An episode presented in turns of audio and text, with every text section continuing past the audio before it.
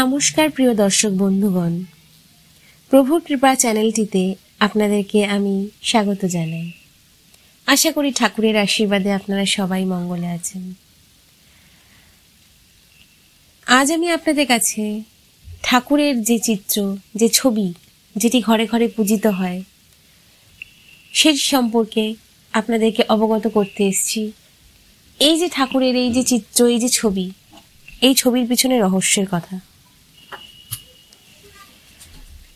গল্পটি হল ভগবান শ্রী রামকৃষ্ণের ক্যামেরায় তোলা জীবদ্দশার ছবি। ভগবানের কি ছবি তোলা যায়? কখনোই সম্ভব নয়। যদি না নিজে, তিনি কৃপা করে জীবের উদ্ধারের জন্য আকার ধারণ করে অবতীর্ণ হন এই ধরাধামে। এবং তার পাদপদ্ম উপাসনার সুবিধার্থে রেখে যান ভক্তদের জন্য সেই অপূর্ব রূপের আলোকচিত্র। আমাদের প্রাণের ঠাকুর অবতার বরিষ্ঠ শ্রী রামকৃষ্ণ তাই তো মানুষ হয়ে লীলা করবার জন্যে, মানুষের পরিত্রাণের জন্যে মনুষ্য জন্ম নিলেন আঠেরোই ফেব্রুয়ারি আঠেরোশো ছত্রিশ সালে এবং দেহলীলা অন্তে প্রত্যাবর্তন করলেন ষোলোই আগস্ট আঠেরোশো ছিয়াশি সালে। আর এই পঞ্চাশ বছরে কৃপাময় ঠাকুরের অপার করুণায় সম্ভব হয়েছে তার তিনটি ছবি ক্যামেরায় ধরে রাখতে। তিনটি ছবিতেই পরিস্ফুটিত তার অতীন্দ্রিয় ব্রহ্মানন্দের ভাব। এই তিনটি ছবি জগতের ইতিহাসে প্রথম কোনো অবতারের আলোকচিত্র। জগৎবাসী প্রথম দেখল নিরাকারের কায়িক রূপ। তবে এই তথ্য জেনে রাখা দরকার, জীবদ্দশাতে তাঁর চারটি ছবি নেওয়া হয়েছিল, যার তৃতীয়টি নেগেটিভ সহ গঙ্গায় বিসর্জন দেওয়া হয়। ঠাকুরের প্রথম ছবি।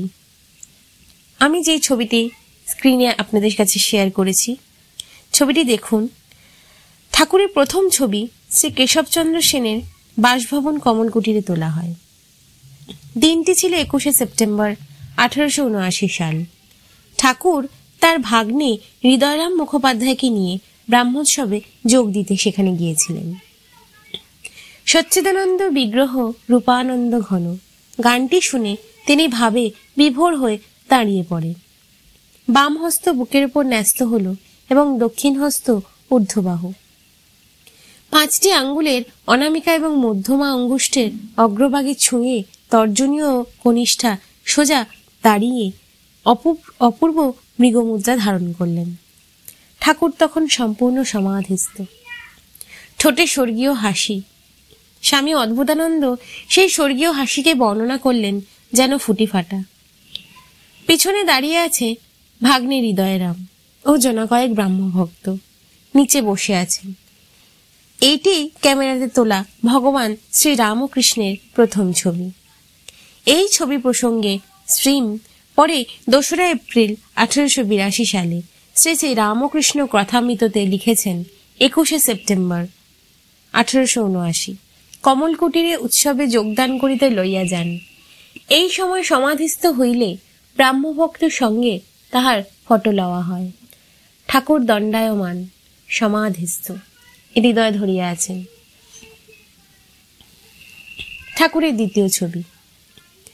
দ্বিতীয় ছবিটি তোলা হয় দশই ডিসেম্বর আঠারোশো একাশি সালে। ঠনঠনিয়া রাজেন্দ্রনাথ মিত্রের বাড়িতে। উৎসবে যেতে পথে ঠাকুর শিমুলিয়ায় মনমোহন মিত্রের বাড়িতে আসেন। গৃহী ভক্ত সুরেন্দ্রনাথ মিত্র তখন ঠাকুরকে রাধাবাজার বেঙ্গলে ফটোগ্রাফার স্টুডিওতে নিয়ে আসেন। তাকে তার ইচ্ছা অনুযায়ী ক্যামেরাতে কীভাবে ফটো তোলা হয় তা দেখাতে। ঠাকুরের সঙ্গে ছিলেন স্বামী অভেদানন্দ এবং স্বামী অদ্ভুতানন্দ। বেঙ্গল ফটোগ্রাফার স্টুডিওতে তোলা হলো ঠাকুরের দ্বিতীয় ছবিটি, যাতে দেখা যায় ঠাকুরের ডান হাত একটি গোল থামের ওপর। ছবি তোলার পদ্ধতি বুঝে পরে কেশব সেনকে বলেছিলেন, শুধু কাচে, কাচের উপর ছবি থাকে না, যেমন, তাতে একটু কালি মিশিয়ে নিতে হয়। তেমনি শূন্য মনে ঈশ্বরের কথা কখনো ছাপ ফেলে যায় না। উড়ে যায়। অনুরাগ ও ব্যাকুলতা মাখানো থাকলে সে কথার অর্থ পরিষ্কার হয়, মনে ছাপ ফেলে। আপনারা ছবিটি দেখুন, আমি স্ক্রিনে শেয়ার করেছি। ঠাকুরের কি অপূর্ব রূপ। ফটোটি দেখলেই বোঝা যায় যে ঠাকুর নিজেই চেয়েছিলেন যে ছবির মাধ্যমে মানুষ তাকে যুগে যুগে যেন মনে রেখে দিতে পারে। তৃতীয় যে ছবিটি, তৃতীয় ছবি উল্লেখ আছে স্বামী নির্বাণানন্দের স্মৃতিকথায় ভক্ত রামচন্দ্র দত্ত সেই ছবিটি তুলে ঠাকুরকে দেখালে ঠাকুর বলেন, আমি কি এত রাগী? ঠাকুরের মনোপুত হয়নি মনে করে নেগেটিভ সহ সেই ছবিটি তিনি গঙ্গায় বিসর্জন দেন। ঠাকুরের চতুর্থ ছবিটি, যেটি স্বামী বিবেকানন্দের সহায়তায় তোলা হয়েছিল এবং যে ছবি দেখে ঠাকুর বলেছিলেন, এই মহাযোগের লক্ষণ। এ ছবি কালে ঘরে ঘরে পূজা হবে। সেই ছবি তুলতে ঠাকুর প্রথমে মত দেননি। আঠেরোশো তিরাশি সালের অক্টোবর মাসের এক রবিবারে। দিনটি সঠিক জানা যায়নি, তবে আঠেরোশো তিরাশি সালের অক্টোবরে রবিবার সাত, চোদ্দ, একুশ ও আঠাশ তারিখ পরে সুতরাং এই চারটি দিনের মধ্যে যে কোনো একটি দিন হবে। নরেন্দ্রনাথের বন্ধু ঠাকুরের ভক্ত ভবনাথ চট্টোপাধ্যায় ফটোগ্রাফার নিয়ে দক্ষিণেশ্বরে এলেন, ঠাকুরের ছবি তুলবেন বলে।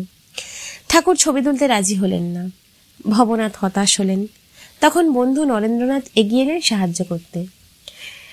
ঠাকুর তখন রাধাকান্তজির মন্দিরে উত্তর দিকে চাতালে পায়চারি করছিলেন।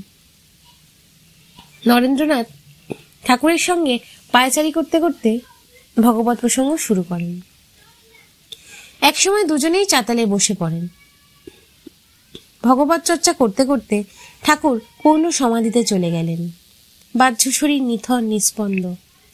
এই অবস্থায় তোলা হলো চতুর্থ ছবিটি, যা নাকি আজ ঘরে ঘরে পূজিত হয়। মন্দিরে মন্দিরে এই ছবিরই প্রতিমূর্তি পূজা করা হয়।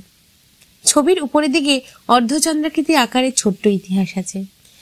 ছবিটি তোলবার পর আকস্মিকভাবে ফটোগ্রাফারের হাত থেকে নেগেটিভ কাঁচটি পড়ে গিয়ে উপর দিকের কোণ ভেঙে যায়। তখন উপর দিকের কাজ অর্ধচন্দ্রাকৃতি আকারে কেটে ফেলা হয়।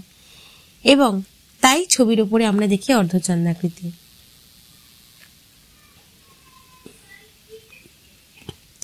একুশে সেপ্টেম্বর সতেরোশো উনআশি সালে কমল কুটিরে ঠাকুরের প্রথম ছবি তোলা হয়। জয় ভগবান শ্রীরামকৃষ্ণ। জয় অবতার বরিষ্ঠ ঠাকুর শ্রীরামকৃষ্ণ।